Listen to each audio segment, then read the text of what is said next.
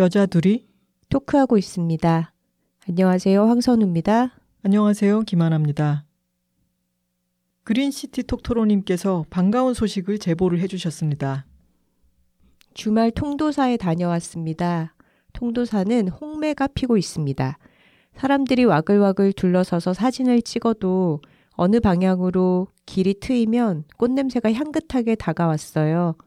암묵적인 사진 포인트 앞에서 암묵적인 순서대로 각자 꽃사진을 찍는 사람들이 어쩐지 귀여웠습니다. 예쁘고 고운 것들 앞에 설레는 건 다 마찬가지니까요. 엄마야, 너무 이쁘다. 하나같이 감탄사가 엄마야 하고 시작해서 혼자 괜히 킥킥거렸지만 결국 저도 엄마야 외칠 수밖에 없었어요.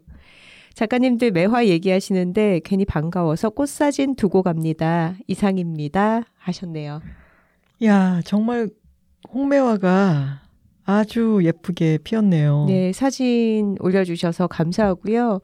통도사가 양산에 있죠. 네. 부산에서도 가까운 곳인데, 아, 이렇게 남쪽으로부터 꽃 소식이 천천히 올라오는 계절이구나 싶네요. 보통 절이 산 속에 있잖아요. 그렇죠. 절의 위치를 잡을 때 물을 건너서 음. 길을 따라서 걸어 올라가야 좋은 위치에 절이 있곤 하니까 절 절마다 유명한 꽃들이 또 있잖아요. 음, 근데 그 꽃들은 보통의 개화 시기보다는 조금 늦게 피는 걸로 생각을 하고 있었는데 음, 통도사는 오히려 가장 빠른 봄 소식을 이렇게 저희에게 전해 주었네요. 음. 구례 화엄사도 홍매가 유명하지 않나요? 아 그런가요? 서남사도 매화가 유명하고 음. 특히나 절에 있는 매화들 중에는 수령이 아주 오래되어서 수백 년씩 된 나무가 봄이 되면 또 꽃을 피운다는 게 정말 음. 너무 좋잖아요. 네. 오늘은 특별히 이렇게 꽃 소식으로 47화를 시작해 봤습니다. 근데 이 경상도에서 음. 엄마야 하는 거는 약간 서울에서는 어머 어머 어머 이러는 네. 것과 좀 비슷하지 않아요? 맞아요. 진짜 엄마를 부른다기보다는 어, 감탄사 중에 정말 극상의 놀람을 음. 표현하는 어머나나 어머가 엄마에서부터 왔을 수도 있고 음. 아니면은 자연스럽게 그런 음절이 필요한데 그게 음. 엄마와 닮아서 엄마를 음. 부르게 되는 건지도 모르겠습니다. 저희가 얼마 전에 조금 독특한 영화라고 해야 할까요? 공연이라고 해야 할까요?를 극장에서 봤습니다. 네. 발렌타인데이가 얼마 전에 지났는데요. 발렌타인데이 시즌에 맞춰서 개봉을 한 것 같아요. 아, 그런 거였어요? 네. 달콤 쌉싸름한 초콜릿. 영국 로열 오페라 발레단의 발레 작품을 영상으로 촬영해서 어, 거의 시차가 길지 않게 전 세계 극장에서 개봉하는 그런 프로그램이고요. 우리나라에서는 메가박스와 계약을 맺어서 로열 오페라 하우스 라이브 시네마라고 하는 프로그램으로 다음 달에도 새로운 프로그램이 오픈될 예정이고 전국 메가박스 극장에서 다 상영을 하는 것은 아니고요. 몇몇 군데에서만 상영을 하더라고요. 네.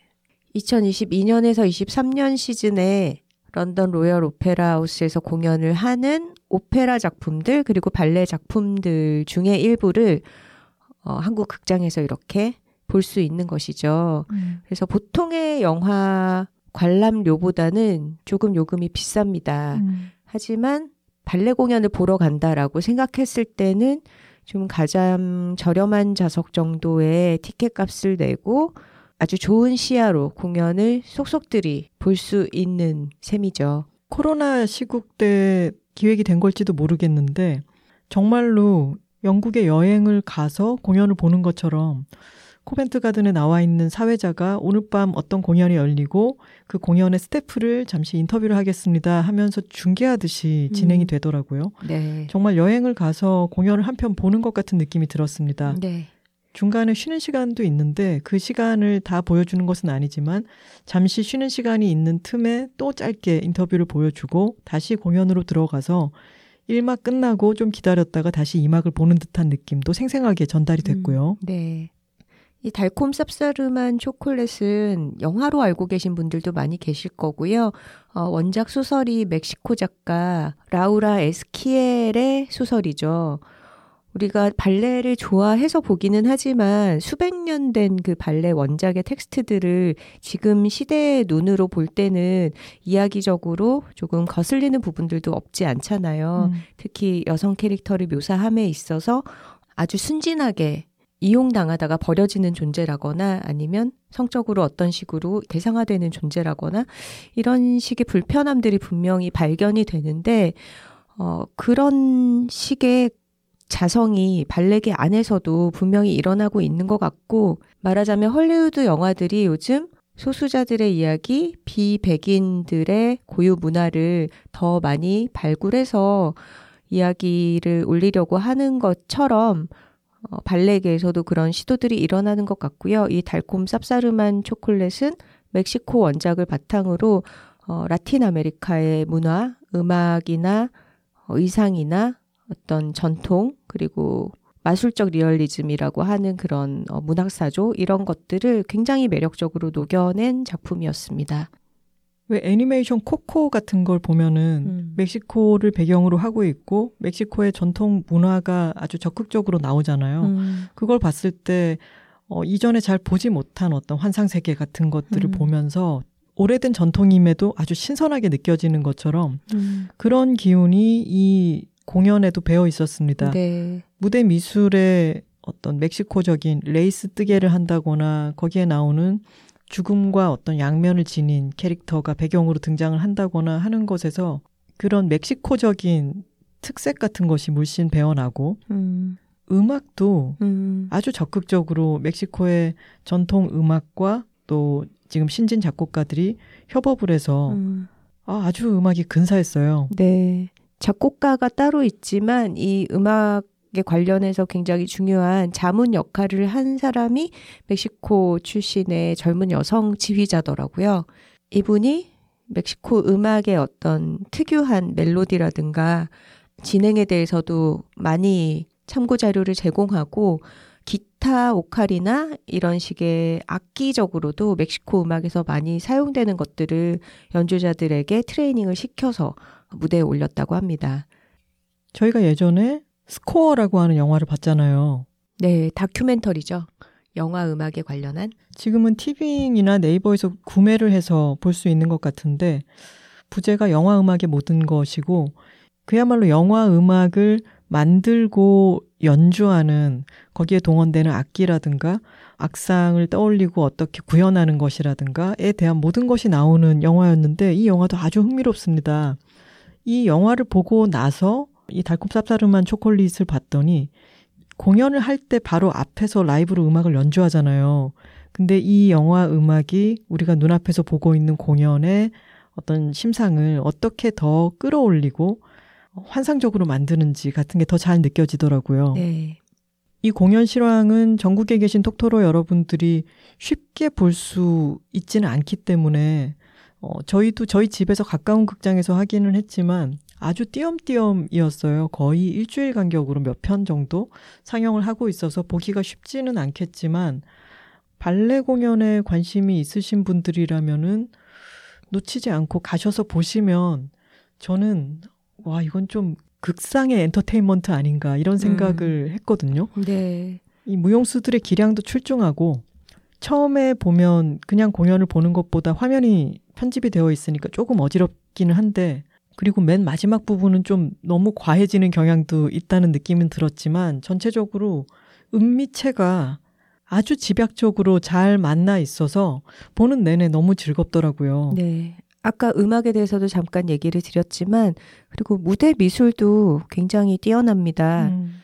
아무것도 없는 어떤 텅 빈 무대 위에다 테이블과 의자 몇 개만으로 어떤 공간을 만들어내기도 하고 그리고 무대 위에 적극적으로 춤에 참여하는 무용수는 아니지만 어떤 특정한 행동을 하는 인물 캐릭터들을 배치해 놓음으로써 어, 굉장히 압도적인 분위기를 형성하기도 하고요.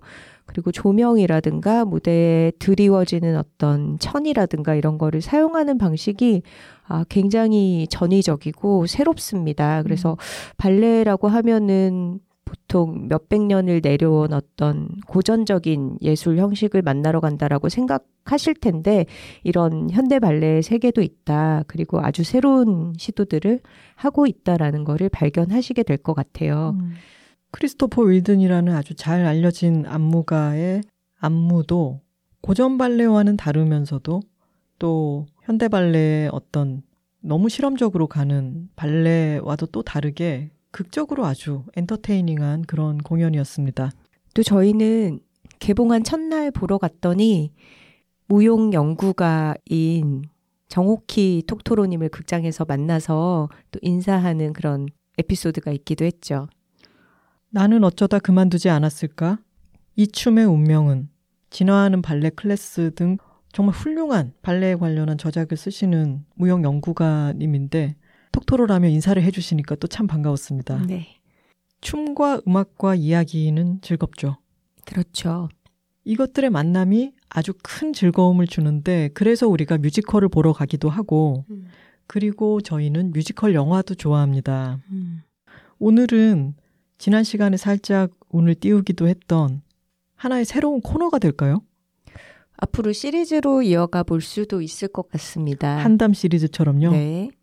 저희가 이전에 우리에게 온기를 주는 것들 편에서 사운드 오브 뮤직에 대해서도 한참 얘기를 하기도 했었는데요. 어, 조금 오래된 고전 영화를 놓고 이야기를 나눠보는 그런 시간을 한번 준비해 봤습니다. 좋은 걸 좋다고 말하기 여둘톡 47화 주제는 여둘 고전 클럽입니다. 톡을 한번 갈까요? 여, 여 둘, 톡톡 톡 톡 톡 파워. 오늘은 1단에서 그치도록 하겠습니다. 약간 허를 찔렸죠. 제가 이걸 계속 듣다 보니까 4단 챈트가 매주 계속 이어지니까 좀 과하다 싶을 때도 있더라고요. 음, 네, 알겠습니다.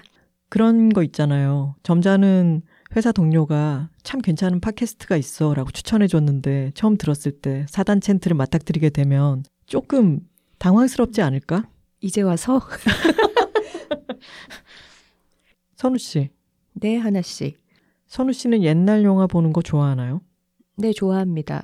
저는 특히 요즘은 장거리 비행할 기회가 많지 않지만 출장을 많이 다닐 때 1년에 몇 차례씩 긴 시간 비행기를 타야 할 때 기내 엔터테인먼트로 개인용 모니터가 있잖아요. 거기서 영화를 선택해서 볼 때 고전 영화 섹션이 따로 있어요. 음. 근데 주로 거기서 영화를 골라서 보곤 했었습니다. 음. 저도 회사를 그만두고 프리랜서가 돼서 시간이 많아졌을 때 옛날 영화를 그렇게 많이 찾아봤었어요. 음, 음. 그리고 그 시기를 떠올려 보면은 그 독특한 분위기가 있어요. 어, 당시에는 OTT 서비스가 이렇게 있지 않았고 일부러 옛날 영화들을 찾아보던 시기를 생각하면은 따뜻함 같은 게 있달까요? 음. 향수 어린 느낌도 있고. 그때는 개봉작을 보러 다니기에도 시간이 충분했을 텐데. 개봉작도 많이 봤죠. 음. 그러면서도 혼자 집에 있을 때 저녁 때 이름난 영화들이지만 본 적은 없고 계속해서 회자되는 영화들 있잖아요. 음. 그런 영화들을 찾아서 보다 보니까 옛 시대의 영화 특유의 어, 지금의 영화들과는 왜 때깔이라고 하죠. 화질이라든가 문법이 많이 다른 그런 영화들을 보고 있을 때에 좀 다르게 흘러가는 듯한 시간 감각이 있더라고요. 음. 선우 씨는 비행기에서 굳이 옛날 영화를 찾아본 이유는 뭐예요?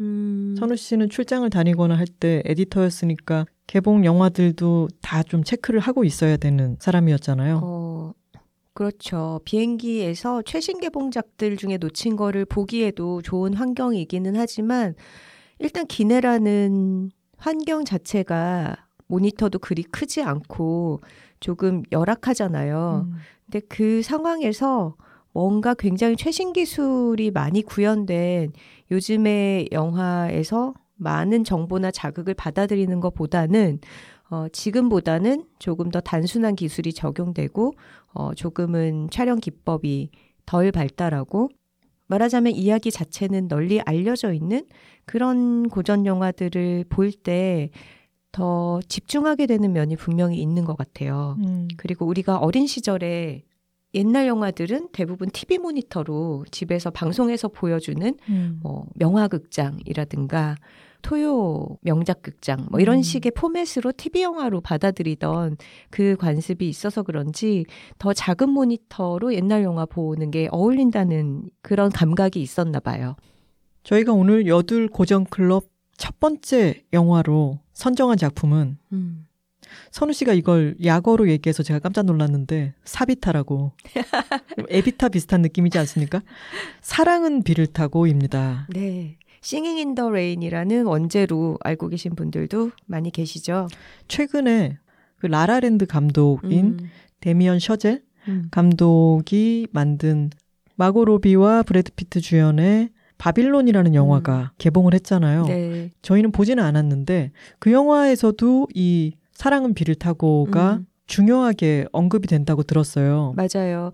라라랜드 보면서도 아 헐리우드 뮤지컬 영화의 전통이 많이 영향을 미쳤다라고 발견하신 분들이 계실 텐데 어, 바빌론도 같은 감독이어서 그런지 무성 영화에서 유성 영화로 넘어가는 음. 시기에 헐리우드 영화 산업을 배경으로 하고 있고 그래서 사랑은 비를 타고와 어떤 핵심적인 연결 관계에 대해서 많이 언급이 되고 있더라고요. 음.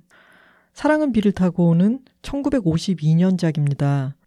근데 영화의 배경은 52년이 아니라 그보다 한 25년쯤 전이죠.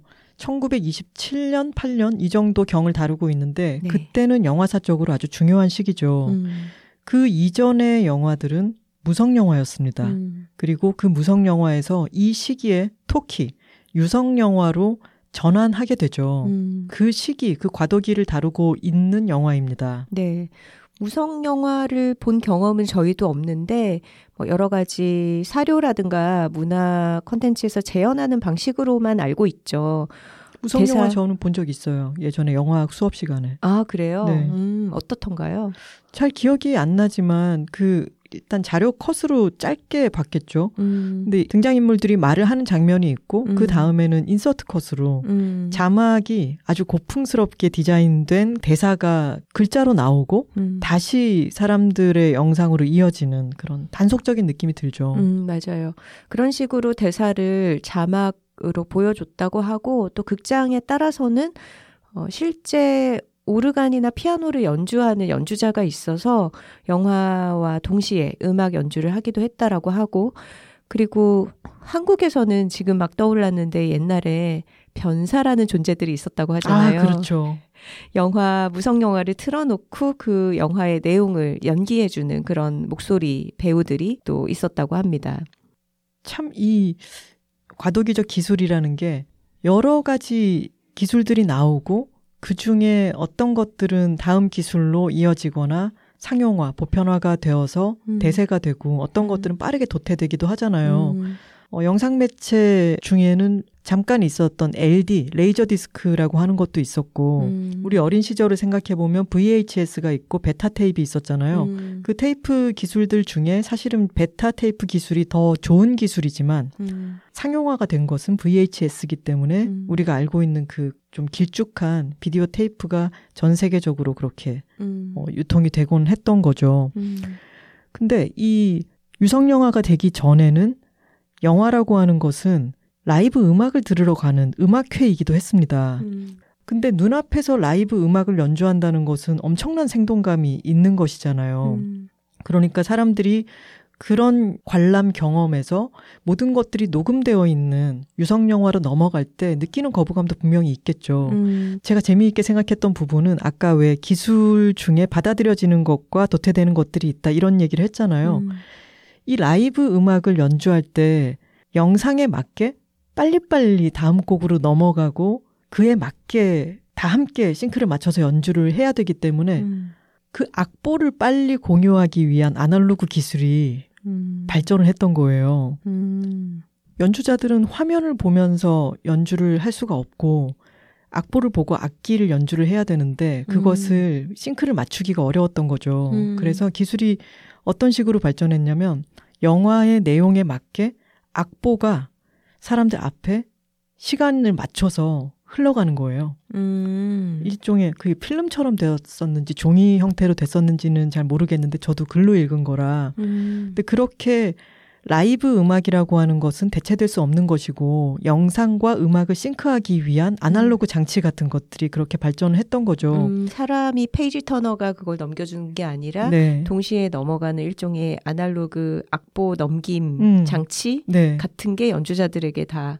있었다는 거네요. 음, 음. 그런 게 발전을 하다가 그런 것도 아주 각고의 노력 끝에 만들어진 거겠죠. 음, 근데 산업 자체가 완전히 바뀌는 거죠. 음. 앞에서 라이브 음악을 연주하는 게 아니라 모든 것은 녹음이 되어서 영상과 함께 음성 정보가 싱크되어서 영화라고 하는 걸 만들게 되는 시대로 전환을 한 거니까 사실 이것은 그냥 음성을 입혔다의 느낌이 아니라 그 이전까지는 사람들에게 영화를 보여주는 것은 우리나라에서는 변사가 있었듯이 실현이었던 거죠. 음.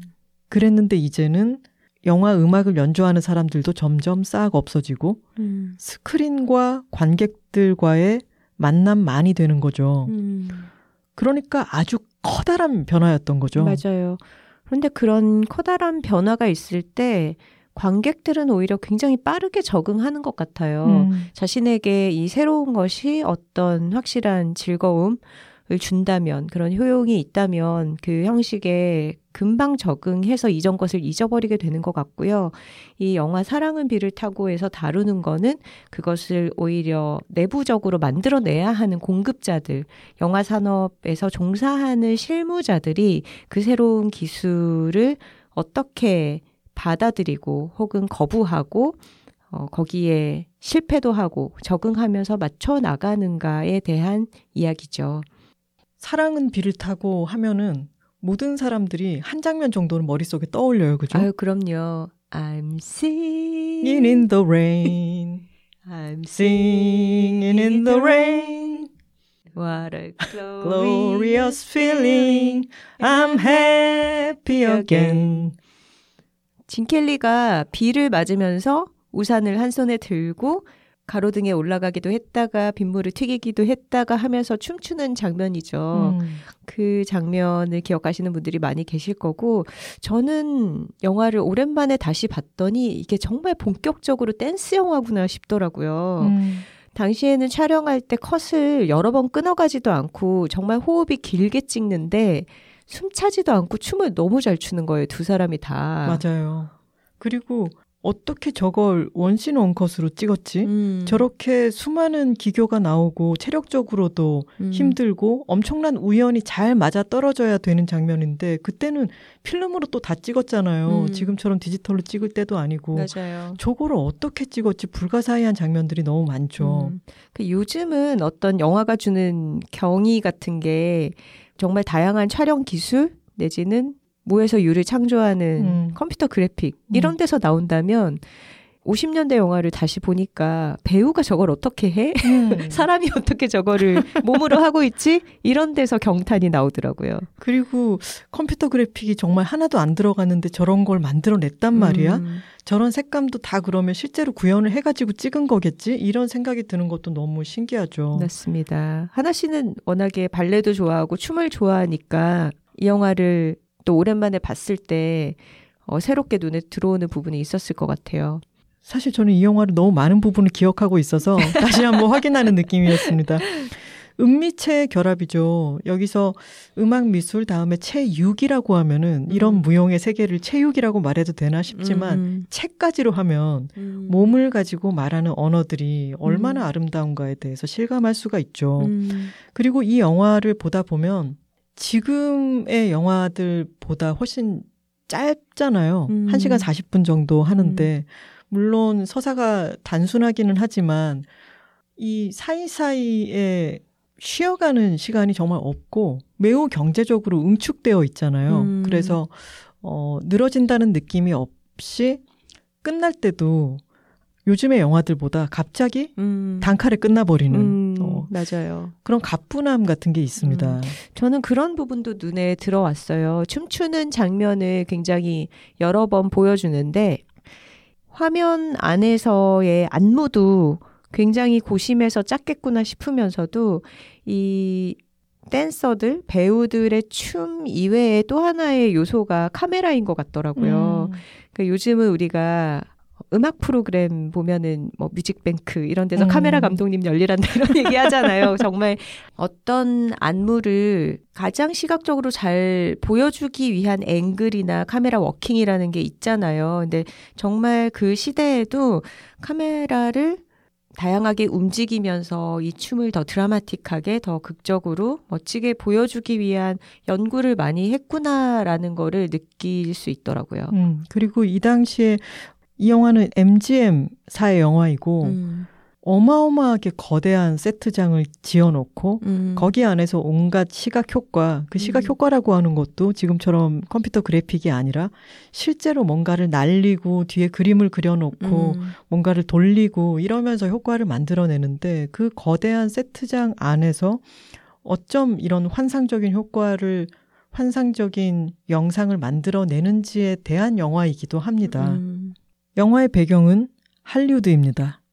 이때는 아직 유성 영화라고 하는 것이 도달하기 전이고 음, 무성 영화 시대의 스타들이 음, 어, 지금도 있는 할리우드의 극장이죠. 차이니즈 극장. 음, 앞에서 어떤 영화가 개봉을 하는 날입니다. 음, 엄청난 스타들이 등장을 하죠. 음, 그 중에서도 가장 크게 박수갈채를 받는 두 사람은 공공연히 커플로 알려져 있는 돈 락우드와 리나 라몬트입니다. 돈 락우드는 진 켈리가 맡았고요. 리나 라몬트는 진 헤이근이라는 배우가 맡았습니다. 네. 진 켈리는 이 영화의 공동 감독이기도 하죠. 네, 이 영화의 감독은 진 켈리와 스탠리 도넌인데요. 스탠리 도넌은 이 영화 이후 한 10년 뒤에 음. 또 우리가 좋아하는 영화를 만든 사람이에요. 음, Charade. 아, 그리고.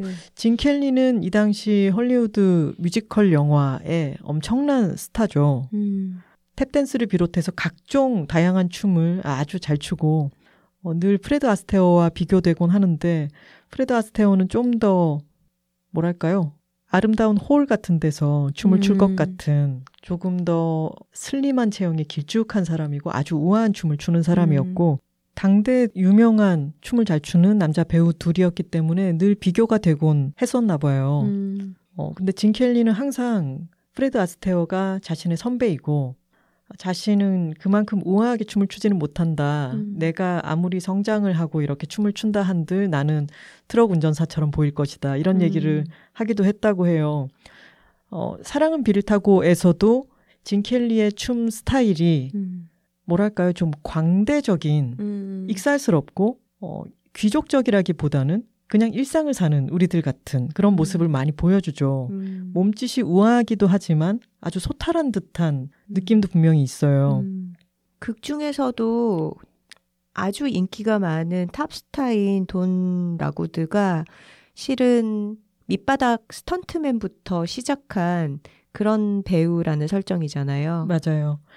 이 새로운 무성 영화가 개봉하는 날 온갖 스타들이 모여들고 신문 기자들이 막 플래시를 터트려 대는 이때가 너무 중요한 행사인 거죠. 음. 물론 요즘도 영화가 개봉하면 첫날이 아주 중요한 행사이지만요. 음, 그래서 사회자가 돈 라구드에게 어떻게 이렇게 스타의 자리까지 오게 되었습니까? 라고 질문을 하죠. 음, 그러면 돈 라구드가 아, 저희 부모님은 항상 저에게 이렇게 말씀하셨죠. 품위. 언제나 품위. 음, 이게 이제 dignity, always dignity라고 하는 유명한 대사인데 자신은 그런 품위 있는 교육을 받고 어, 이 자리까지 아주 정석적인 단계를 밟아 오게 되었다라고 하면서 막 몰리에르를 언급하기도 하고 그런 연극의 면면한 역사를 음, 승계한 것처럼 이야기를 하지만 이 사람이 이렇게 유려하게 말을 하는 동안 이 사람의 실제의 성장 과정이 영상으로 나오죠. 음. 자신은 굉장히 좋은 교육을 받으면서 품위 있게 자라났다라고 진술을 하고 있는데 사실 화면으로 보여지는 거는 어린이들이 가면 안 되는 그런 당구장 같은 데 막 출입하고 그리고 극장에서 돈도 안 내고 몰래 숨어 들어가서 굉장히 좀 천박한 그런 쇼 같은 것을 보고 어 말하자면 품위보다는 더 시장 바닥에 가깝게 음. 그렇게 자라온 그런 성장 과정이 보여지는 거죠. 음. 근데 이런 기법이 참 재밌었어요. 음. 어떤 캐릭터가 진실만을 말하는 것이 아니라 이 사람이 발화하는 내용과 실제 이 사람의 삶을 어, 모순되게 이렇게 보여주는 영화의 도입부부터 아 뭔가 범상치 않구나 음. 하면서 몰입해서 볼 수 있게 되는 것 같아요. 맞아요. 그 부분이 음성적 정보와 영상적 정보가 따로 가잖아요. 음. 사람들이 카메라를 들고 또 온갖 팬들이 환호하고 있을 때 그 앞에 비춰지는 모습은 돈 라구드와 리나 라몬트가 너무나 사이좋은 커플처럼 음. 실제로 남녀 주인공으로 등장을 하고 어, 실제로 사귀고 있는 커플처럼 음. 온갖 연예 기사로도 나오지만 음. 그 둘은 앙숙이고 음. 어, 여자는 돈 라구드가 잘 나가니까 같이 사귀는 것처럼 착각하고 있는 듯도 하지만 돈 라구드는 전혀 관심이 없고 이것은 그냥 보여지는 홍보일 뿐이다라고 음. 선을 긋죠. 맞아요. 이 영화 도입부에서 헐리우드의 스타 산업이 어떻게 만들어지고 이미지라는 게 어떻게 대중 앞에서 제시되는가 그리고 그것의 이면에는 어떤 진실이 있는가 그 이중성을 보여주면서 시작을 하죠. 진짜 이 영화라고 하는 매체가 탄생한 지 백 몇십 년 정도 된 분야잖아요.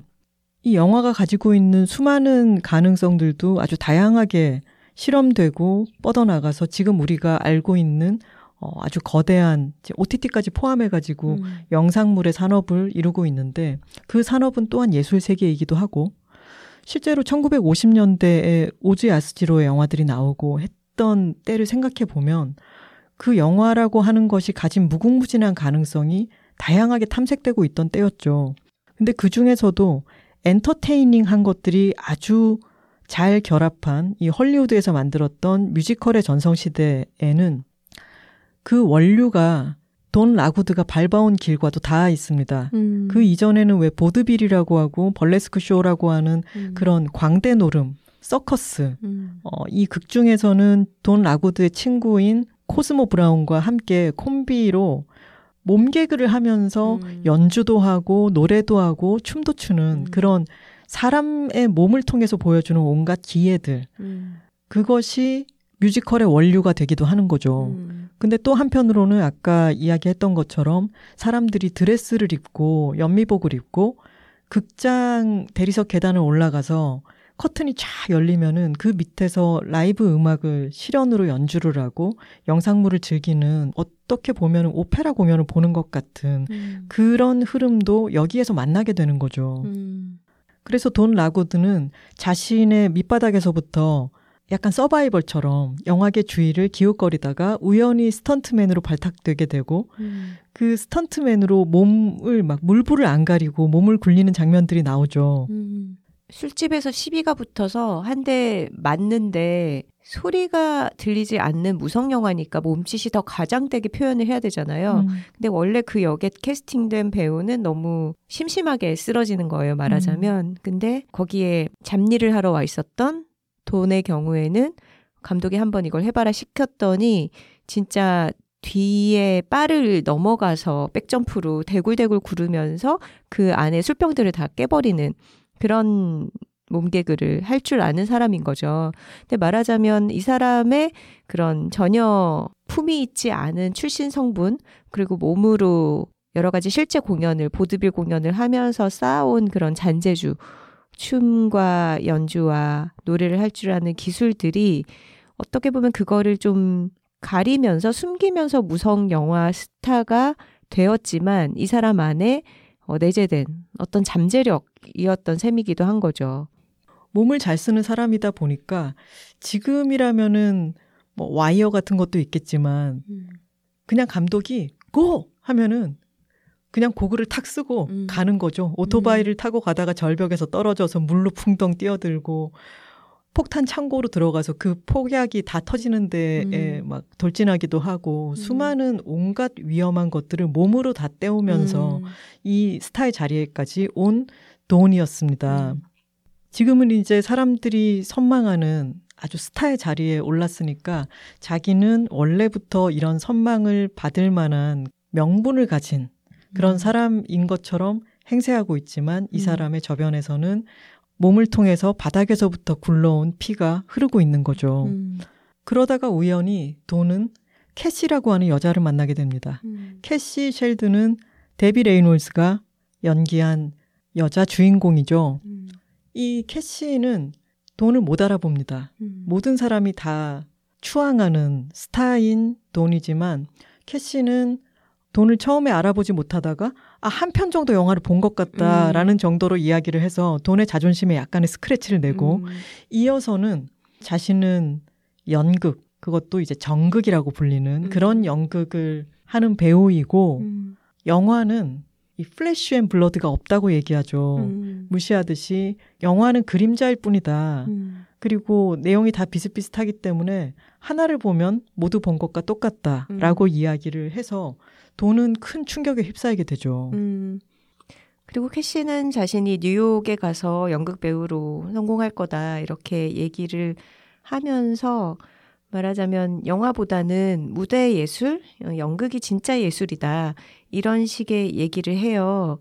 그런데 돈이 자기 자신의 과거에 대해서 거짓말을 했던 것처럼 음. 캐시가 자신의 현실에 대해서 얘기하는 이 말들도 거짓말이라는 게 곧 밝혀지죠. 음. 캐시 역시 단역으로 말하자면 파티장 같은데 불려가서 춤을 춰주는 그런 쇼걸이죠. 쇼걸처럼 어, 단역 배우처럼 일을 하고 있었고 말하자면 돈의 과거가 지금 캐시의 현실인 거죠. 음. 돈은 자신의 연기 인생에 회의가 약간 들어서 자신의 친구인 코스모에게 내가 연기를 잘 하느냐, 내가 아티스트냐라고 물어봅니다. 자신의 정체성의 회의가 온 거죠. 음. 그쯤 해서 이제 캐시와의 여러 좌충우돌 사건도 쌓여가고 캐시가 일용직으로 와서 춤을 췄던 바로 그 파티에서 중요한 장면이 등장을 하죠. 마치 스티브 잡스가 음, 애플의 새 모델을 가지고 나와서 프리젠테이션을 하는 영상처럼 음, 그 파티장 한편에서 영화사 사장이 새로운 기술에 대한 영상을 틀어서 보여줍니다. 음, 불을 다 끄고 네. 어떤 남자가 나와서 관객들을 보면서 이야기를 하는데 이렇게 말하죠. 여러분, 저는 지금 말을 하고 있습니다. 음, 저의 음성과 저의 입모양은 sync를 이루고 있습니다. 음. 라고 이야기를 하죠. 그러니까 이것이 토키, 유성 영화의 단초를 음. 이런 기술이 개발되었다라고 하는 것을 프리젠테이션 하는 영상이었던 거죠. 음, 맞아요. 근데 여기에 대한 기존 배우들과 사업가들의 반응이 아주 재밌습니다. 음, 깃털을 이렇게 휘날리는 어떤 여성 배우는 코웃음을 치면서 천박하군요. 이렇게 음. 얘기를 하고 지나가고 그리고 어떤 사업가는 이걸로는 아무것도 만들지 못하네. 이건 음. 아무 값어치가 없네. 음. 이렇게 얘기를 하죠. 그랬을 때 돈의 친구인 재간둥이인 코스모 브라운은 그렇게 얘기합니다. 바로 그게 말없는 마차, horseless carriage라고 하죠. 어, 말없는 마차에 대해서 사람들이 하던 말이었죠. 라고 말합니다. 음. 말 없는 마차라는 거는 자동차잖아요. 맞아요. 자동차가 처음 나왔을 때 원래 마차를 타고 다니던 귀족들, 돈이 많은 부자들한테는 굉장한 뭔가 반발심을 음. 자극한 거죠. 그렇죠. 그러니까 이런 반응이 어떤 걸 받아들이는 사람들의 보수성을 보여주는 것 같아요. 음. 왜냐하면 지금까지 해오던 거를 바꾸지 않아도 누리고 있는 게 많은 사람들이기 때문에. 음. 그리고 아까 얘기했던 것처럼 영화의 관람이라고 하는 게 사람들이 앞에서 실제로 뭔가를 연주하고 그것을 뭔가 예를 갖추고 가서 보는 엄청난 나들이의 장이었다면은 지금 사람이 말하는 게 바로바로 들리고 음. 고풍스럽게 디자인된 문자로 나오는 그런 게 없이 말소리가 들린다는 게 제일 처음에는 아주 천박하게 느껴졌을 음. 수도 있죠. 어, 이게 실제로 그랬는지 안 그랬는지와 상관없이 이 세상이 변해갈 가는 동안 새로운 기술이라고 하는 게 태동하고 그 기술이 많은 사람들에게 받아들여지고 그 씨앗이 완전히 발아해서 자라기 전까지는 그 씨앗을 알아보기란 쉽지 않을 수도 음. 있어요. 반발심에 부딪혀서 그게 꺾여버릴 수도 있는 거죠. 음, 맞아요. 그래서 이 영화사에서는 유성 영화로의 전환에 대해서 지켜보고 있다가 드디어 영화 역사상 최초의 유성 영화인 재즈 싱어가 나와서 공전의 히트를 기록합니다. 음. 그것을 보고 마음이 다급해진 거죠. 음, 이제 유성 영화의 흐름을 비껴갈 수가 없다. 우리도 빨리 유성 영화 해라. 이거 되게 회사에서 사장님들이 많이들 하는 거잖아요. 뭐 하나 유행하기 시작한다 그러면은 뒤늦게 야야 우리도 빨리 어 메타버스 해야 돼. 얼른 준비해. 이런 식이 된 거죠. 그래서 이 영화사의 톱스타 둘인 돈과 리나는 이제 유성 영화에 데뷔를 해야 되는데 너무나 큰 맹점이 있었습니다. 음. 그것은 리나의 목소리가 너무 듣기 거슬린다는 거죠. 음. 겉모습으로만 봤을 때 그리고 화면에서 연기하는 모습만 봤을 때는 너무나 우아하고 아름답고 어, 많은 사람들의 선망을 사는 그런 톱스타였는데 이 사람이 입만 열면 목소리 자체가 정말 너무 깨는 거예요. 맞아요. 근데 목소리도 귀에 듣기가 거슬릴 뿐더러 말투 자체도 어, 굉장히 품위가 없는 음. 그런 말투를 구사하죠. 여러분들이 이해하시기 쉽게 예를 들고 싶었는데 그 예 자체도 너무 오래돼서 가다할지 모르겠으나 어, 시트콤 프렌즈에서 제니스라는 역할이 있었지 않습니까? 아, 제니스 기억나요. 네. 머리 짙은 색에. Oh my God. 이렇게 말하던 이렇게 웃는 사람 아니에요? 맞아요. 뭔가 목소리로 거슬리는 사람 하면 좀 대명사처럼 떠오르는 인물인데 Friends를 안 보신 분들은 또 어, 잘 와닿진 않겠으나 그런 목소리를 생각하시면 될 것 같아요. 자, 유성 영화 시대가 되니까 새롭게 부각되는 직업이 뭘까요? 보컬 트레이너들이 나타납니다. 음. 그래서 이 리나 라몬트의 세된 목소리를 멋진 배우의 목소리로 바꾸고자 음. 보컬 코치가 등장해서 아주 장중한 음. 대사를 연습을 시키는 장면이 음. 나오죠. 약간 배로 호흡하면서 음. 좀 아래에서부터 올라오는 그런 깊은 발성 같은 걸 훈련을 음. 시키는데 전혀 안 되더라고요. I can't 이렇게 시범을 보여주면 그러면 옆에서 I can't 또 다른 고전 영화 중에 My Fair Lady라고 음, 있잖아요. 오드리 헵번 나오는. 네. 남자 배우 이름은 모르겠는데 등장 인물로는 이제 히긴스 박사가 나와서 오드리 헵번의 말투를 교정하고 보컬 트레이닝을 하고 음. 어휘를 연습시키는 그런 내용이죠. 음. 그 영화의 원조는 피그말리온의 음. 이야기인데 그 영화를 연상시키는 보컬 트레이닝 장면이 있는데 아무래도 리나 라몬트는 수업을 받아도 이 목소리와 말투를 교정하기에는 음. 역부족입니다. 음. 하지만 그녀가 가진 영향력이나 인기를 무시할 수 없기 때문에 어떻게든 이 사람의 목소리를 가지고 영화를 완성해 보려고 노력을 해요, 영화사에서는. 그런데 문제는 목소리만 나쁜 게 아니라 연기를 어떻게 해야 되는지 좀 센스도 부족해요. 그래서 이제 실시간으로 오디오도 녹음이 된다는 사실을 여러 번 주지시키면서 연기 지도를 해도 마이크가 있는 방향을 향해서 말을 하지 않는 바람에 계속 소리가 커졌다 작아졌다 이런 식으로 녹음을 망치게 되고 나중에 완성된 영화가 형편 없어지는 거죠. 음. 소리가 녹음되고 있음에도 불필요하게 목걸이를 계속 건드린다거나 그런 식의 잡음을 내서 영화를 망치게 되는 거죠. 유성영화 시대가 도래했는데 제대로 준비는 되지 않았고 그리고 목소리는 사람들이 생각했던 것과는 너무 동떨어진 목소리를 내고 그리고 시행착오 같은 것들이 마구 겹쳐서 시사회의 반응은 아주 참담했고 음. 어, 돈과 코스모와 이제는 친해진 사이가 된 캐시는 셋이서 대책을 강구하다가 이것을 춤추고 노래하는 음. 뮤지컬로 바꾸면 어떻겠느냐라고 음. 하는 아이디어를 냅니다. 음. 거기에 동의하고 어, 그날이 마침 비 내리는 날이었기 때문에 셋이서 모자를 쓰고 비옷을 가지고 춤을 추는 장면이 나오죠. 음. 그 장면은 정말 비옷으로 할 수 있는 모든 것을 다 해보는 음. 아이디어가 총동원된 장면이라고 할 수 있는데 음. 그 Good Morning이라고 하는 노래 시퀀스가 지나가고 나면은 캐시와 서로 마음을 나누고 깊은 사이가 된 돈은 어, 캐시의 집 앞에서 키스를 하고 헤어진 뒤에 대기하고 있는 기사를 보내고 비가 내리고 있는 골목길에서 아주 사랑에 빠진 이 감정에 충실한 춤을 춥니다. 음. 그것이 바로 Singin' in the Rain이죠. 네. 영화사에 너무 중요한 장면으로 남아 있는데 많은 분들이 그 장면을 몇 초 되는 짧은 이미지로 기억을 하고 계실 텐데요. 음. 영화 속에서 이 장면은 생각보다 꽤 길고 음. 그리고 빛 속에서 우산을 들고 할 수 있는 모든 것을 다 동원해서 춤을 추죠. 음.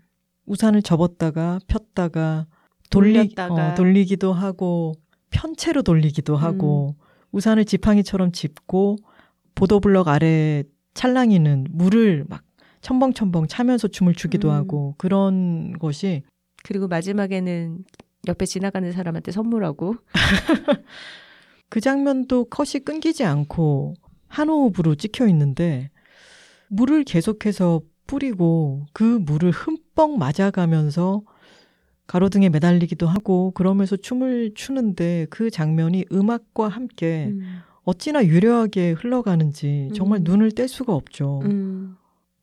예상 가능하듯이 캐시는 아주 노래를 잘합니다. 그리고 목소리도 좋고 연기력이 탄탄해요.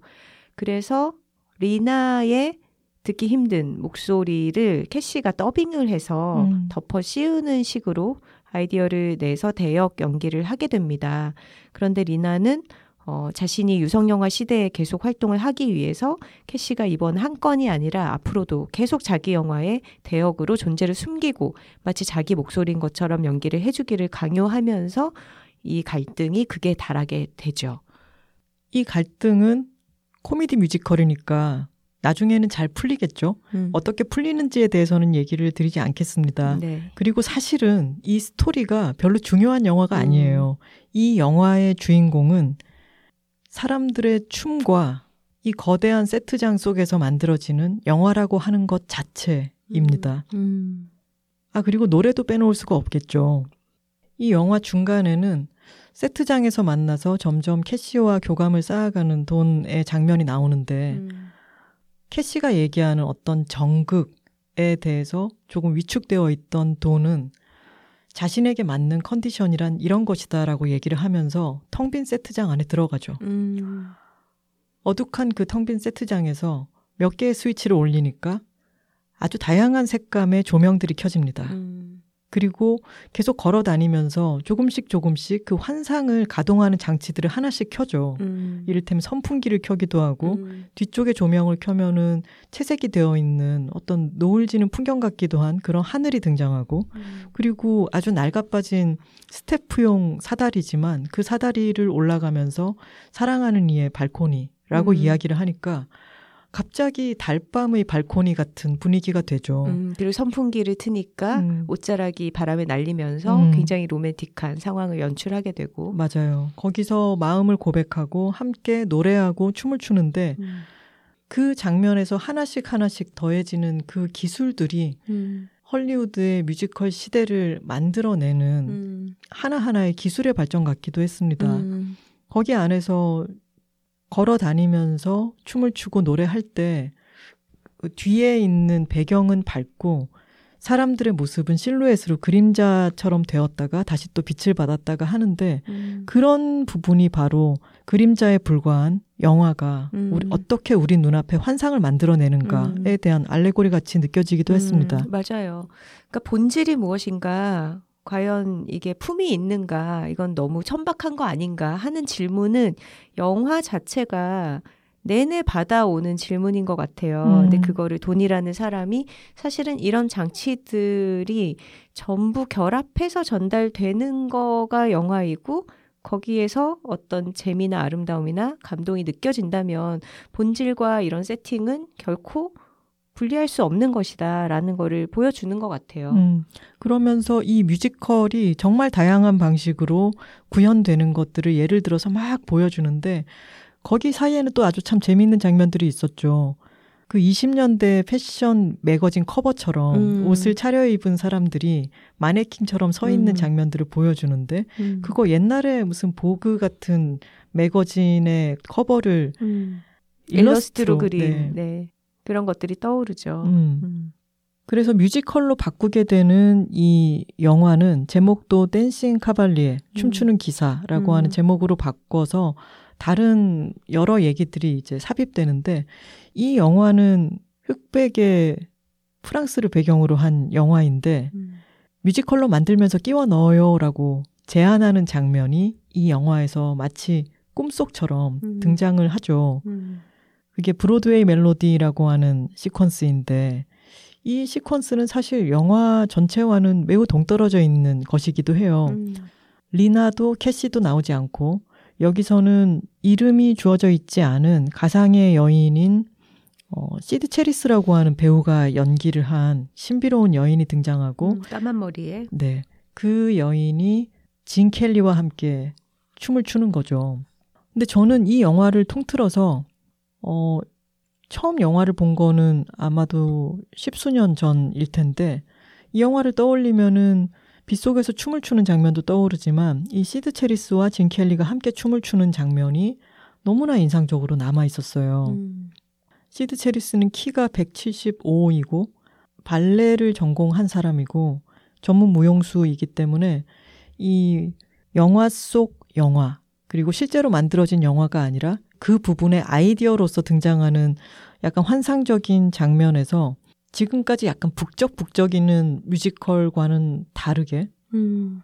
정말 꿈처럼 보이지 않았나요? 음, 맞아요. 두 사람이 춤추는 빠드대 같은 음. 그런 부분이 아주 넓은 세트장에서 바람을 날리면서 스카프가 거의 무대를 뒤덮는 엄청나게 긴 스카프가 가로로 날았다가 대각선으로 갔다가 수직으로 날면서 몸을 서로 감싸고 이렇게 춤추는 장면이 있는데 그게 정말 진켈리가 비 맞으면서 혼자 춤추는 장면 이상으로 이 영화에서 인상적으로 남는 기억에 남는 장면인 것 같아요. 음, 맞아요.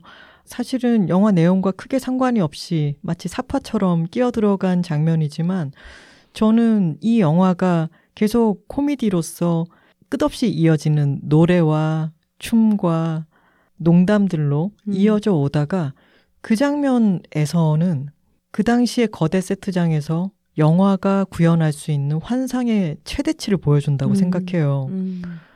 그리고 만약에 그 장면이 없었다면은 Singin' in the Rain은 이렇게까지 위대한 영화로 남지는 않았을 거라고 생각합니다. 음.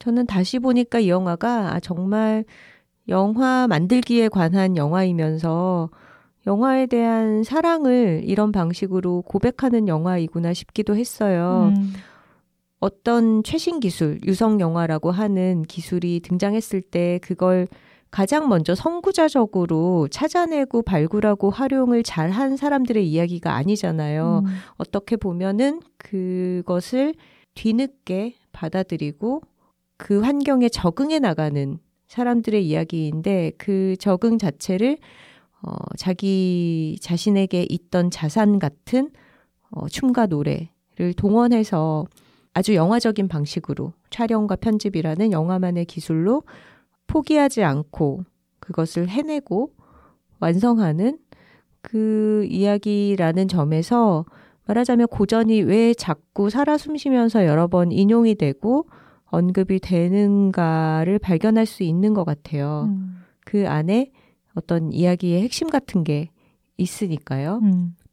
브로드웨이 멜로디 장면은 어, 환타지아 2000 같은 애니메이션을 보고 있는 것 같은 느낌이 들기도 합니다. 음, 네온 사인이 막 켜지면서 알록달록한 색감 속에 사람이 실사로 들어가서 움직이고 있지만 이상하게 애니메이션 같은 느낌이 있죠. 음, 그게 바로 어, 창조해낸 환상일 텐데요. 음, 거기에서 드론도 없을 시절에 음, 무대에 있는 사람을 카메라가 점점 점점 빠지면서 위쪽으로 올라가면서 그 공간감을 극대화해서 보여주는 장면들이 있거든요. 음, 그리고 그 멀어진 사람과 카메라 사이에 네온들이 착착착 생겨나면서 아주 기이한 깊이감을 주는 장면이 있는데 그렇게 카메라가 몇 번씩 빠지거나 높이 올라갈 때 흔들려요. 음, 그러니까 지금의 기술로서는 음. 저런 결함이 없을 텐데 그 흔들림에서 주는 음, 와 당시로서는 저걸 하려고 얼마나 아직 안정성은 확보되지 않았지만 음. 저것을 완전히 새롭게 시도해서 저런 걸 구현한 거겠지. 음, 이런 상상을 하게 하는 음. 부분이 있죠. 맞아요.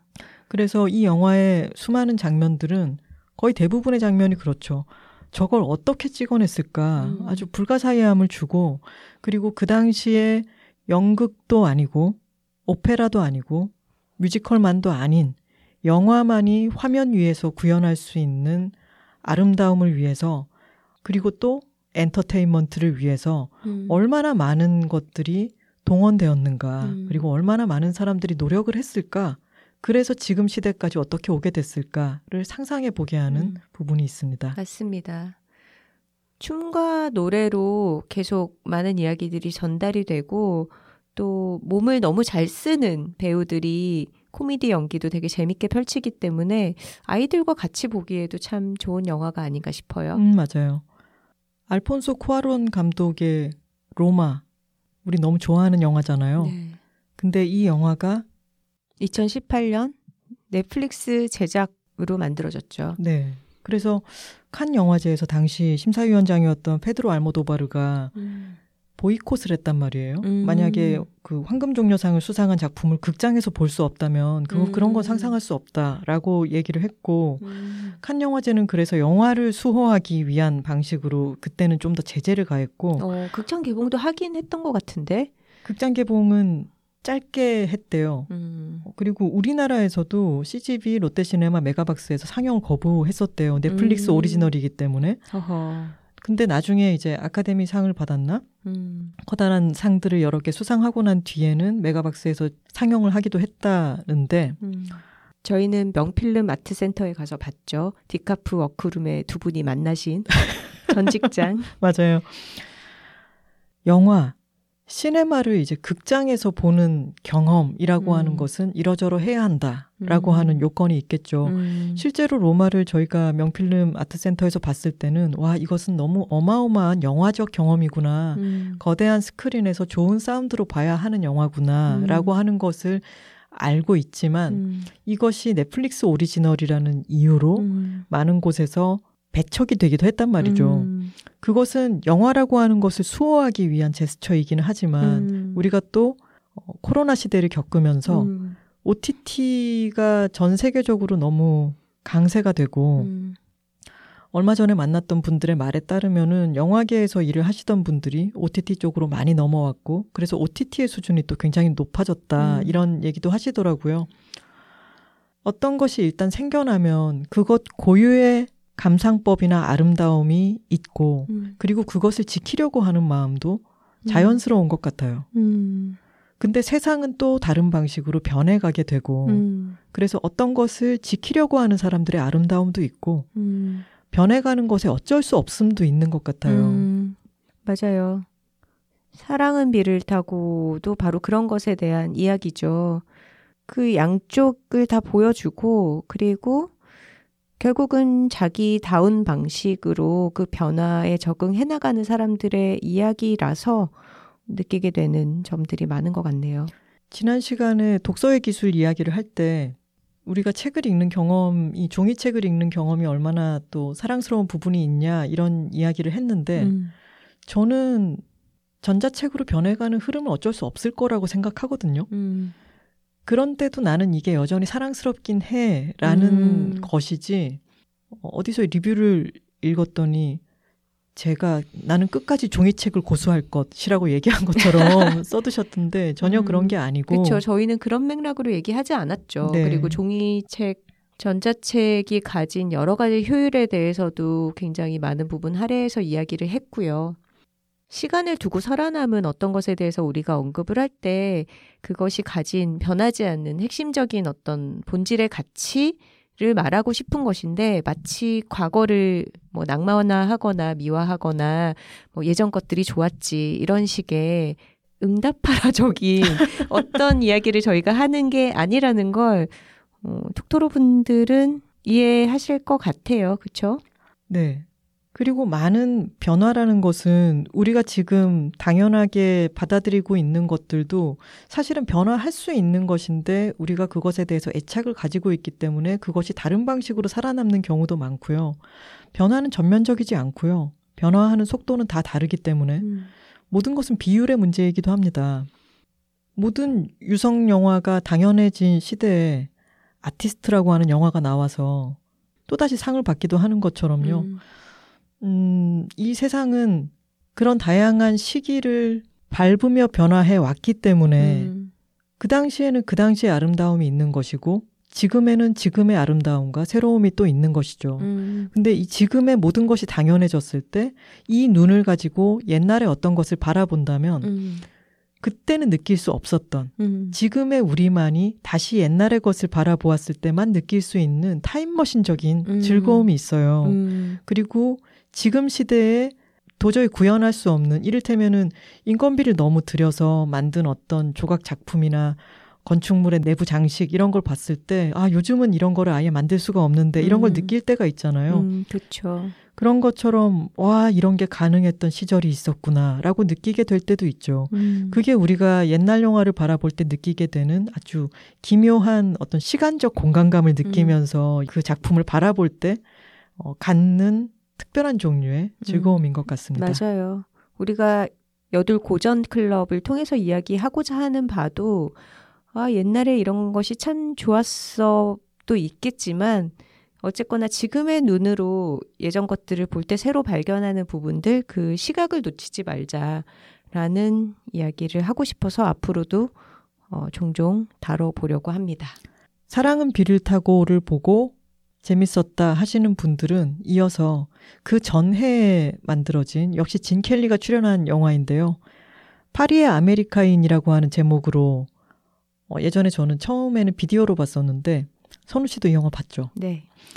지금은 파리의 미국인으로 번역되기도 하는 것 같아요. 이 영화도 이어서 보시면은 이 영화는 또 이제 은미체 중에 미를 또 아주 즐겁게 감상하실 수 있는 뮤지컬 영화입니다. 음. 한번 보셔도 좋겠고요. Singin' in the Rain은 워낙에 유명한 곡이고 여러 번 리메이크가 되었는데 아마 제이미 컬럼이 부른 버전으로 기억하시는 분들 계실 거예요. 영화 얘기 나온 김에 한번 들어보셔도 좋을 것 같습니다. 댓글 소개 시간입니다. 여둘톡에 보내고 싶으신 사연이나 광고 문의는 이메일로 해주시면 됩니다. w2talking gmail.com이고요. w 숫자 2 t a l k i n g at gmail.com으로 보내주시면 됩니다. 얼마 전에 어느 톡토로님께서 새벽에 보내주셨던 메일을 저희가 탁구 가기 전에 일어나서 봤다가 너무 깜짝 놀라서 황급히 답 메일을 보낸 적이 있습니다. 음, 상황이 좀 심각했는데요. 함께 살고 있는 남동생으로부터 폭행을 당하고 있고, 그리고 그것이 아주 위험한 수준이라는 말씀에 빨리 분리가 일어나야 할 것 같아서 한국 여성의 전화에 전화를 하시라 라고 말씀을 드렸는데 몇 시간 있다가 이제 답신을 보았더니 너무 감사하다. 이런 그런 곳이 있는 줄 몰랐다라고 말씀을 하시더라고요. 음, 지금 톡토로 여러분들 중에 어, 가정 폭력이 되었든 어떤 위험 상황에 계신 분들 근데 어디로 도움을 청해야 되- 될지 모르겠다 하시는 분들은 그냥 포털에 들어가서 가정 폭력이라고만 쳐도 위쪽에 상담을 하거나 구조 요청을 할 수 있는 어, 어떤 기관들의 이름이 뜰 거예요. 그리고 한국 여성의 전화를 검색하셔서 도움을 빨리 요청하십시오. 네. 어떤 상담 기구나 혹은 경찰이나 전문가의 개입이 필요한 상황에 계시면서 저희에게로 고민 상담 메일을 보내시는 분들이 계신데요. 그것은 물론 자신의 상황이 어떤지 객관화가 어려워서 그런 면도 있겠지만 사실 저희는 개인입니다. 개인이고 저희가 여러분과 직접 연결되어서 도움을 드릴 수 있는 어떤 힘이 없어요. 그러니까 스스로를 먼저 보호하셔야 되고요. 적극적으로 그 해결책을 어, 취해야 할 때 좀 더 여러분에게 직접 도움을 줄 수 있는 곳을 찾아서 빠르게 연락을 하셔야 돼요. 이제 댓글 소개하겠습니다. 야림님께서 며칠 전 친구네 집에 들렀다가 책을 몇 권 빌려주더라고요. 근데 그 중 한 권이 김민철 작가님이 쓰신 우리는 우리를 잊지 못하고 였습니다. 그래서 여둘톡 작가님들이 매번 말씀하시는 작가님이야 하면서 신기한 마음으로 읽기 시작했어요. 군데군데 하나 작가님 등장에 반가워하면서요. 철군이라고 부르는 목소리가 자동으로 재생되더라고요. 크크크. 그런데 이번 여둘톡에서 장사롱이 소개되고 책에 실린 내용도 함께 나오니 이것이 벗어날 수 없는 여둘톡 universe인 거죠? 그 안에서 저는 괜시리 내적 친밀감 폭발하면서 미소가 지어지네요. 하셨습니다. 네, 이기대 갈매기님께서 요즘 들어 책 읽기가 부담스러워서 제대로 책을 보지 못하고 있었어요. 그런데 작가님들 말씀을 듣고 나니까 제가 책 읽는 것 자체를 즐기지 못하고 지식을 얻는 수단으로만 생각하고 있었다는 걸 알게 되었습니다. 생각해보니 빨리 읽어야 한다는 부담감에 언어 영역 비문학 지문 읽듯 띄엄띄엄 읽기도 했었네요. 시험 칠 것도 아닌데 왜 그렇게 속도와 요점 파악에 집착했나 모르겠습니다. 다시 책 읽는 재미를 느낄 수 있게 느긋하게 읽어봐야겠어요. 오늘도 좋은 이야기 감사합니다. 제가 주로 쇼컷을 하는데 머리 자르러 갈 때마다 귀 부분을 파달라고 하면 그러면 너무 남자 같아져요. 라며 저를 설득하려는 미용사 분들 때문에 스트레스가 많았어요. 그런데 아무따 하고 싶은 스타일로 해주는 곳을 소개해 주셔서 너무 기뻐요. 원하는 스타일은 다 기각당하고 두피 트러블과 모질에 관한 잔소리 수억 개 듣는 게 싫어서 쌉쌀개인 채로 살고 있었는데 정말 감사합니다.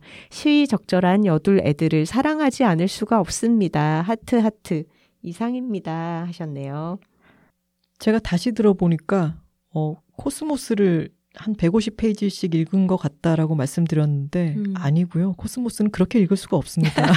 사이사이에 막 물리적 공식도 나오고 음. 아주 어렵기 때문에 그렇게 읽을 수가 없었고 150페이지씩 읽은 것은 어마어마하게 두꺼운 책 있죠. 음. 우리 본성의 선한 천사를 음. 읽을 때 저의 하루 목표가 그거였던 거였는데 음. 제가 착각했던 거더라고요. 네. 코스모스에 도전하시는 분들 너무 좌절하지 마시고 조금씩 조금씩 이해가는 부분만 읽어 나가시면 됩니다. 네. 박나연 님께서 황선우 작가님 헤어스타일이 너무나 마음에 들어서 언젠가 꼭 따라해보고 싶었는데 장사롱 들르기 전에 소유권자이신 작가님께 먼저 여쭤볼게요. 혹시 장사롱 가서 황선우 작가님 머리 해달라고 말해도 될까요? 허락해드립니다. 얼마든지 하셔도 됩니다. 대구에 살고 계시는 프리랜서 영어 강사 톡토로님의 댓글입니다. 제가 유일하게 챙겨 듣는 여둘톡, 매 에피소드 너무 잘 듣고 있는데 댓글은 처음 달아보네요. 책 읽는 것을 좋아해서 이번 에피소드 너무 재미있게 들었습니다. 작가님들과 같은 연배라 올리비아 뉴튼 존에 이어 피카디리 극장 나올 때 빵 터지기도 하고 댓글 소개 때 거의 숨 넘어갔습니다. 또 다른 어떤 분은 하이퍼텍 나다 왜 빠졌냐고 지적해 주셨더라고요. 동숭 아트 센터도 있고요. 여두레드에 소개된 장사롱이 제가 다니고 있는 미용실과 비슷해서 참 공감이 갔네요. 편견 없이 쿨한 사람이 많은 세상이 되면 좋겠다는 생각을 하며 하루 마무리합니다. 입춘이 지났지만 날씨가 꽤 차네요. 작가님들, 톡토로 여러분들 건강 유의하세요 하셨습니다. 피카디리 극장과 하이퍼텍 라다 어, 모두 서울에 있 었던 극장들이라 네. 각자가 계신 지방 에서 음. 또 추억의 어린 극장들의 이름은 다 다르겠죠. 음, 옛날에 서면에 명보극장 있지 않았나요? 어, 맞아요. 남포동의 국도극장. 맞아요. 음. 광안 김리사님께서 제가 제일 좋아하는 책 읽기 시간은 지하철에서 소설책을 읽는 시간이에요. 직업 특성상 지하철을 탈 일이 많은데요. 재밌는 소설만 한 권 있다면 거리가 얼마든 아주 순식간에 저를 목적지에 데려다 놓아요. 물론 들고 탄 책이 재미가 없다면 그냥 짐이죠. 크크크. 요즘은 추천받은 책들이 다들 page turner라 지하철에서 내리는 게 아쉬울 정도입니다. 집에서도 이 정도의 집중력이 발휘되면 더 좋겠어요. 하셨네요. 네. 지하철에서 책 읽기 너무 좋죠. 맞아요. 뭔가 다른 가능성이 없이 딱 그것만 할 수 있는 공간에 처했을 때 집중력이 올라가는 것 같아요. 근데 저는 문제는 집중력이 너무 올라간 나머지 100이면 100 내릴 곳을 놓치거든요. 음. 그게 조금 문제이긴 했습니다. 음. 일산기술연구소에서 이유미 대표님이 메일을 보내주셨네요. 안녕하세요, 작가님들. 지난주 방송에서 저희 이름이 또 한 번 나온 덕분에 이번 주 매출이 스리슬쩍 상향 그래프를 그리네요. 이것도 너무나 감사한 일이지만 다른 감사를 드리기 위해 메일함을 열었습니다. 어제 일산기술연구소는 튀르키예로 150벌의 저희 제품을 보냈습니다. 그런데 사실 아무리 생각해도 이건 작년까지의 저희였다면 도저히 상상도 할 수 없는 일이에요. 작년까지는 겨울철마다 일주일에 한 벌이나 두 벌 팔리면 감지덕지인 날들이 계속되곤 했거든요. 여름엔 사랑받는 제품이라는 걸 모르는 게 아닌데 그렇게 아무도 찾아주지 않는 날들이 계속되는 겨울에는 왜 아무한테도 필요도 없는 옷을 만들고 있나 회의가 들곤 했어요. 겨울마다 자금난도 심각했고요. 저는 자존감이 매출에 연동되어 버린 지 오래인 터라 작년이었다면 이영만리 타국의 재난 상황에 마음 쓸 심리적 여력도 경제적 여력도 없었을 겁니다. 그런데 올해는 처음으로 겨울 상황이 그렇게 나쁘지 않았습니다. 처음으로 사업 통장 잔고가 마이너스 나지 않은 상태로 겨울을 났어요. 그리고 이 놀라운 변화의 배경에서 과거와 달라진 점이라고는 아무리 생각해도 여둘레드 하나밖에 없었습니다. 여둘톡을 듣고 찾아주신 톡토로님들이 겨울철 저희의 저력이 되어 주셨습니다. 겨울마다 허덕이며 넘어야 했던 보릿고개를 어디론가 보내버리시고 저희가 주변을 살필 여력을 만들어 주셨어요. 고객으로 구입하신 후 내가 톡토로다 라는 고백을 곁들여 응원해 주시는 따뜻한 문자들도 항상 용기가 되었고요. 바다 건너 지진 소식에 마음 아파하다가 시가 500만 원 상당의 주니어 노브라티와 성인용 노브라 겨울 내의를 튀르키예로 보내자고 비교적 쉽게 마음먹은 데에는 다정하신 톡토로님들의 마음씀을 이렇게 퍼뜨리고 싶다는 열망 또한 작용했습니다. 인천공항 물류센터로 싣고 가 보니 이게 기부 증서나 기부금 영수증, 하다못해 송장마저 손에 남겨지는 상황이 아니더라고요. 진심으로 튀르키예로 건너가는 건 일기소보다는 여둘톡과 톡토로님들의 마음이라고 생각합니다. 두 분 작가님들께 다시 한번 감사드립니다. 라고 보내주셨습니다. 네. 튀르키의 지진에 아마 개인적으로도 다양하게 기부나 구호 물품을 보내신 분들이 계실 텐데요. 일산기술연구소에서 자사 제품을 이렇게 대량 보내주셨다고 하고 또 여둘톡과 톡토로의 힘이었다고 말씀을 해주시니까 아, 정말 감사드립니다. 뉴욕 우먼 톡토로님의 메일입니다. 안녕하세요. 부산 가시나에서 뉴욕 우먼이 된 톡토로입니다. 엄마야. 지난달 우연히 여둘톡을 발견하면서 이전에 듣던 모든 시사 팟캐스트는 뒷전이 되고 최신화도 함께 들어가며 열심히 정주행하고 있습니다. 여둘톡의 영문 제목을 고민하시는 에피소드를 들으면서 한국어보다 영어에 능통한 저기에 엄마야 아니 부산 가시나 하셨는데 한국어보다 영어에 능통하셨네요. 어, 이거다. 드디어 나도 어쩌면 여둘톡에 도움이 될 수 있겠구나라는 마음을 갖고 제목에 대해 고민해 봤어요. 여자 둘이 토크하고 있습니다. 여둘톡에서 비롯된 woman to woman 짧게는 W 숫자 2 W W2W가 어떨까요? 직역을 하면 여자가 여자에게 대화를 주고받는 선우님과 하나님 두 여성분을 뜻할 수도 있고 두 분께서 모든 여성 정치자에게 전하는 말을 의미할 수도 있을 것 같아요. 맨투맨이라는 단어는 특히 남자 두 사람 사이 솔직한 대담을 뜻하는데 그걸 우먼으로 바꿔서 우리의 걸로 만들어 여자 둘이 진솔한 토크를 하고 있다는 걸 표현하면 좋을 것 같아요. 아니면 아예 two women talking으로 해도 괜찮을 것 같아요. 다른 분들의 의견도 궁금하네요. 어쨌든 저에게 너무 필요한 언니 같은 존재가 돼주셔서 감사합니다. 저도 팟캐스트를 엄마에게 소개해드리기 위해 경청하고 메모하며 엄마가 좋아할 만하고 도움이 될 듯한 에피소드들을 기록, 선별 중이랍니다. 다음 에피소드도 기대하고 있어요. 라고 사연 보내주셨네요. 네, 많은 또 톡토로님들께서 영어 제목을 제안해 주셨고 음. two women talking이 많이 나왔어요. 네. 근데 woman to woman을 듣고 구글에다가 쳐봤더니 노래가 나오더라고요. 음. 이 제목을 가진. 음. 근데 노래의 내용이 한 남자를 두고 음. 여자 대 여자 대 여자가 어. 다투고 있는 어. 경고를 하고 있는 그런 어. 내용이더라고요.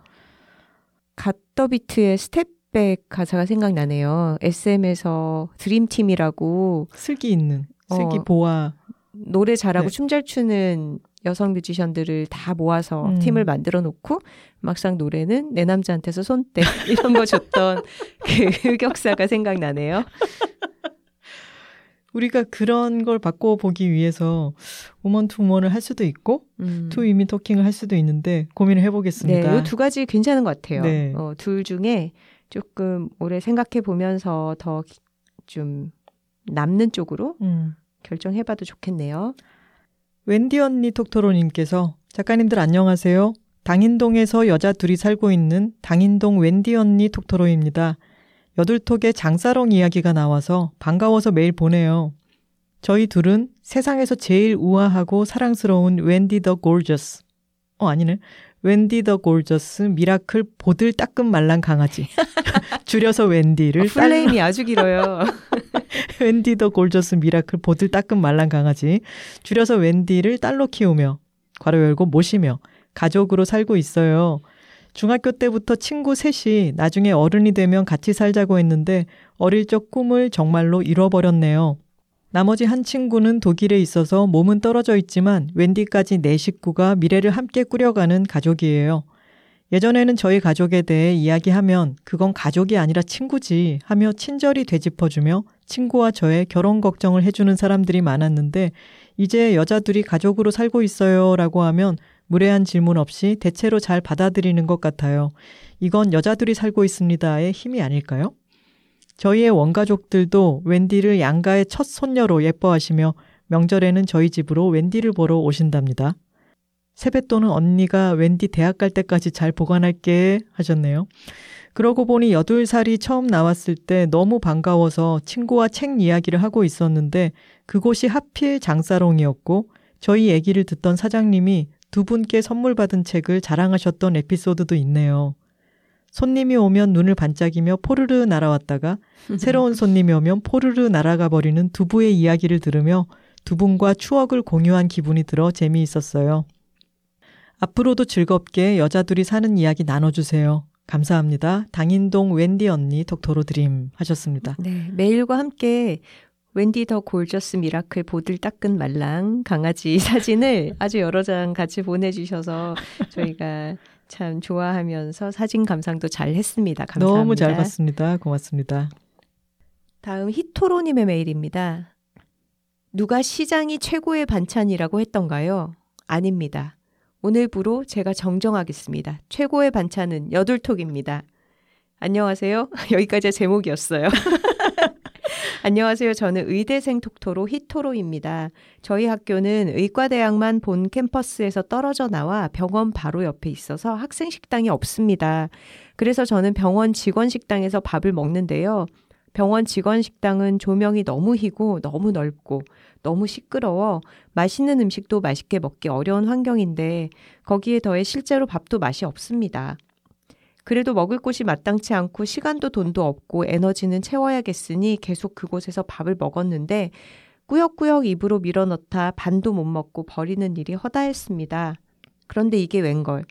여둘톡을 들으며 한 입 한 입 먹다 보니 밥을 남김없이 다 먹게 되더라고요. 시끄러운 병원 식당에서 여둘톡을 더 잘 들으려고 noise cancelling 이어폰도 샀답니다. 정말 여둘톡 더 잘 들어야지 하는 일념으로 샀어요.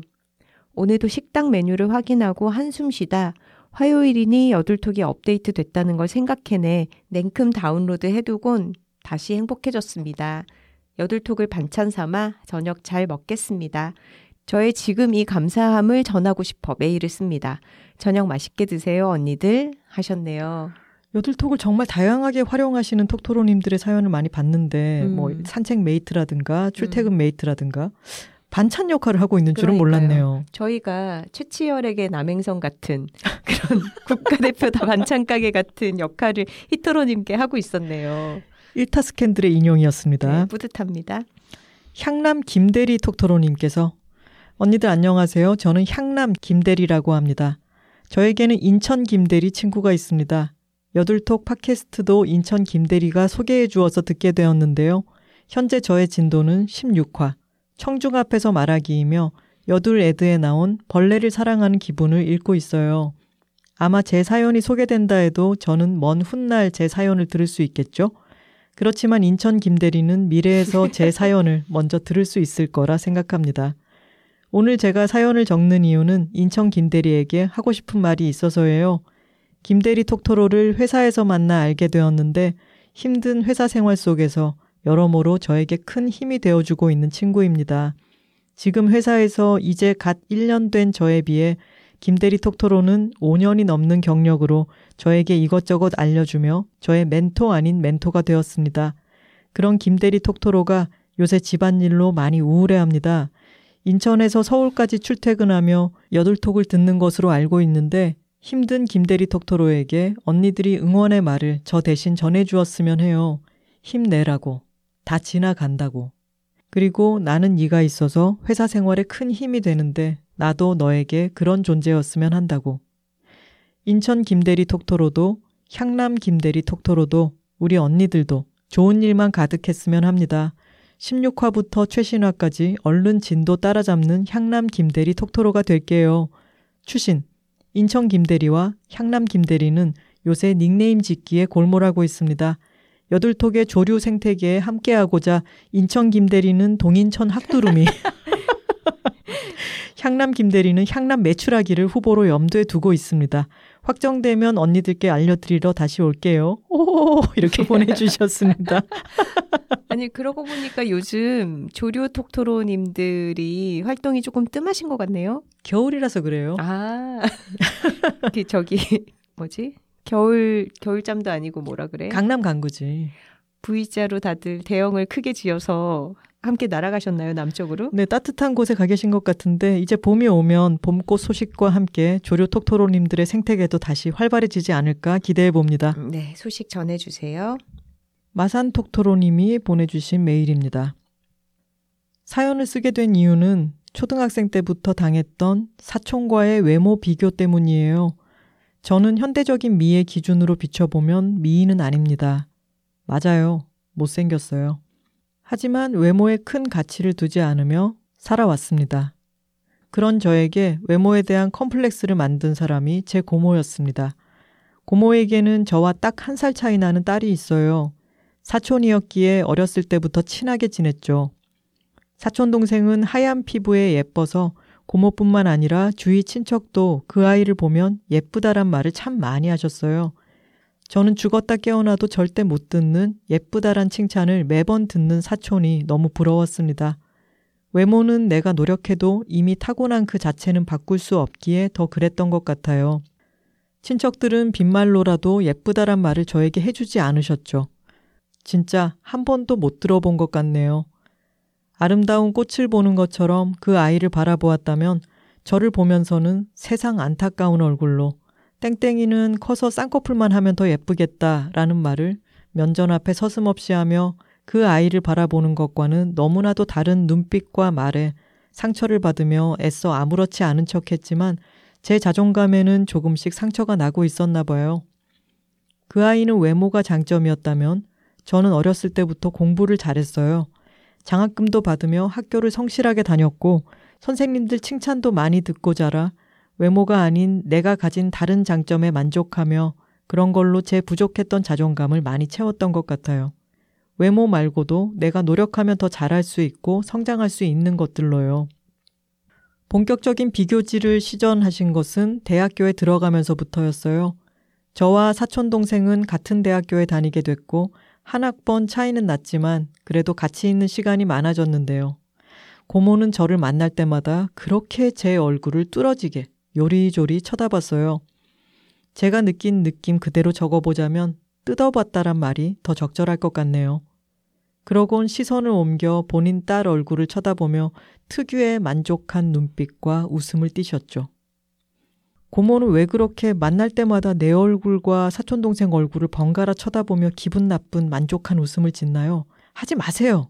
하면 됐을 텐데, 왜 바보같이 고모의 무례한 행동을 못 본 척, 내가 예민하게 받아들이는 걸 거야 생각하며 참고만 지냈을까요? 고모가 저를 빤히 쳐다보는 걸 싫다 하지 못하고 참기 시작하면서부터 전 어느샌가 사람 눈을 잘 쳐다보지 못하는 병이 생기게 되었습니다. 대화란 것은 기본적으로 사람의 눈을 맞춰가며 소통하는 것인데 누군가 나를 쳐다보면 아, 저 사람도 내 얼굴이 못생겼다고 생각하겠지 란 생각이 자동적으로 연상이 되며 사람 눈을 피해버리는 습관이 생겼습니다. 한 번은 고모가 대뜸 군대 휴가 나온 사촌 오빠에게 너라면 땡땡이랑 마마 중 누구랑 사귈래? 라는 질문을 농담처럼 웃으며 하는 겁니다. 사촌이랑 저를 바로 앞에 두고요. 사촌 오빠도 당황하여 웃으며 넘겼지만 그 순간 제가 받은 수치심은 31살이 된 지금도 생생하고 씻기지가 않아요. 그땐 어려서 장난이니까 아기는 없었으니까 하고 또 참았어요. 시간이 가고 계속 그 순간을 떠올리니 하, 그건 정말 아니었는데 뒤늦게 깨닫곤 분노까지 치솟더군요. 한때는 겨울이었어요. 핑크색 목도리를 두르고 있었는데 그게 예뻐 보였나 봅니다. 고모는 제 목도리를 보자 우리 마마도 한번 해보자 하면서 둘둘 제 목도리를 푸시더니 그대로 본인 딸 목에 둘러주시더라고요. 그러면서 저를 빤히 쳐다보며 또 특유의 깔보는 듯한 웃음을 지으시며 우리 마마가 하니까 어때? 라고 저에게 물어보더라고요. 그 말 뒤에는 똑같은 목도리지만 마마가 하니 더 예쁘지 않니? 가 있는 것 같았어요. 백화점에서 신경 써서 골라 제 돈 주고 산 애정하던 목도리였는데요. 그 소리를 듣자마자 목도리를 찢어 발기고 싶어지더라고요. 동시에 내 목도리를 두르고 가만히 앉아있던 사촌이 나보다 더 예쁨을 순순히 인정해버리고 고모의 말에 동의하고 있는 내 자신이 바보 같다는 생각까지 들었어요. 굴욕감과 패배감은 덤이었고요. 아, 나는 내 목도리 하나 두르는 것도 얘 앞에선 평생 더 예쁠 순 없구나 하고요. 그 이후론 친했던 사촌 동생까지도 점점 미워지고 싫어져서 연락을 끊었습니다. 그 아이와 같이 있으면 나도 모르게 열등감이 느껴져서요. 그리고 제가 이런 고통을 받고 있다는 걸 우연한 계기로 엄마에게 털어놓았어요. 엄마는 그 소리를 들으시자마자 내가 그 집 가족과 연을 끊는 한이 있어도 사과를 받아내겠다 라시며 고모에게 전화해 저의 이런 상황을 다 설명했고 사과를 해라 라고 단도직입적으로 말하셨어요. 그제서야 고모는 큰일 났구나 라고 말하더랍니다. 어째야 하노. 아, 참, 그리 심각하게 받아들일 줄은 몰랐는데 하시면서 전화를 끊더랍니다. 그리고 저는 현재 고모가 저에게 어떻게 사과를 하실지 기다리고 있는 상황입니다. 한편으론 제가 받은 상처들은 고모가 용서를 빌어도 쉬 잊지 못할 것 같아 고모가 나에게 사과하는 게 의미가 있나 싶기도 해요. 오히려 저에게 사과할 수 있는 기회를 주면 고모에게 면죄부를 주는 게 아닐까 하는 생각도 들고요. 나는 10년이 넘는 세월 동안 외모 비교로 고통받으며 살았는데 미안하다 한마디에 그 고통이 아무렇지 않게 사라질까 봐서요. 마음 같아선 고모도 사촌 동생도 영원히 안 보고 살고 싶지만 그게 그렇게 쉽게 되지도 않고요. 이미 고모가 한 말은 되돌릴 수 없기에 제 스스로 마음의 응어리를 풀어내야 할 텐데 참 어렵고 막막하기만 하네요. 사연을 보내기 위해 글을 쓰는 것만으로도 아는 언니가 내 편 들어줄 거란 생각에 든든해져 옵니다.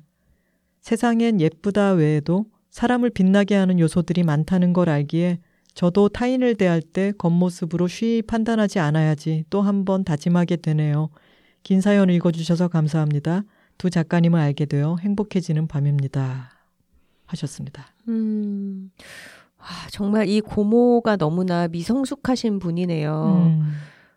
반면 우리 마산 톡토로님은 굉장히 오랫동안 고통받아온 상황에서 잘 처신도 하셨고 본인 스스로 정신적인 균형도 잘 잡고 계신 것 같아요. 사람이 외모가 전부가 아니고 분명히 노력해서 겉모습 외에도 갖출 수 있는 여러 가지 매력이나 역량이라는 것이 분명히 있다라는 것도 알고 계시고 그걸 위해 노력도 하시고 그리고 어머니한테 도움 요청을 했을 때 어머니가 같이 화내면서 사과를 요구하신 것도 굉장히 든든한 자기 편이 있는 것 같아서 마음이 조금 놓입니다. 저는 읽으면서 너무 열이 받았었는데 음. 엄마의 반응을 보고 음. 아 그래도 너무 다행스럽다라는 생각이 들었고요. 그렇죠. 어, 그리고 이 마산톡토로님께 드리고 싶은 말씀은요. 음, 고모도 사촌동생도 영원히 안 보고 살고 싶다면은 그렇게 하셔도 됩니다. 음.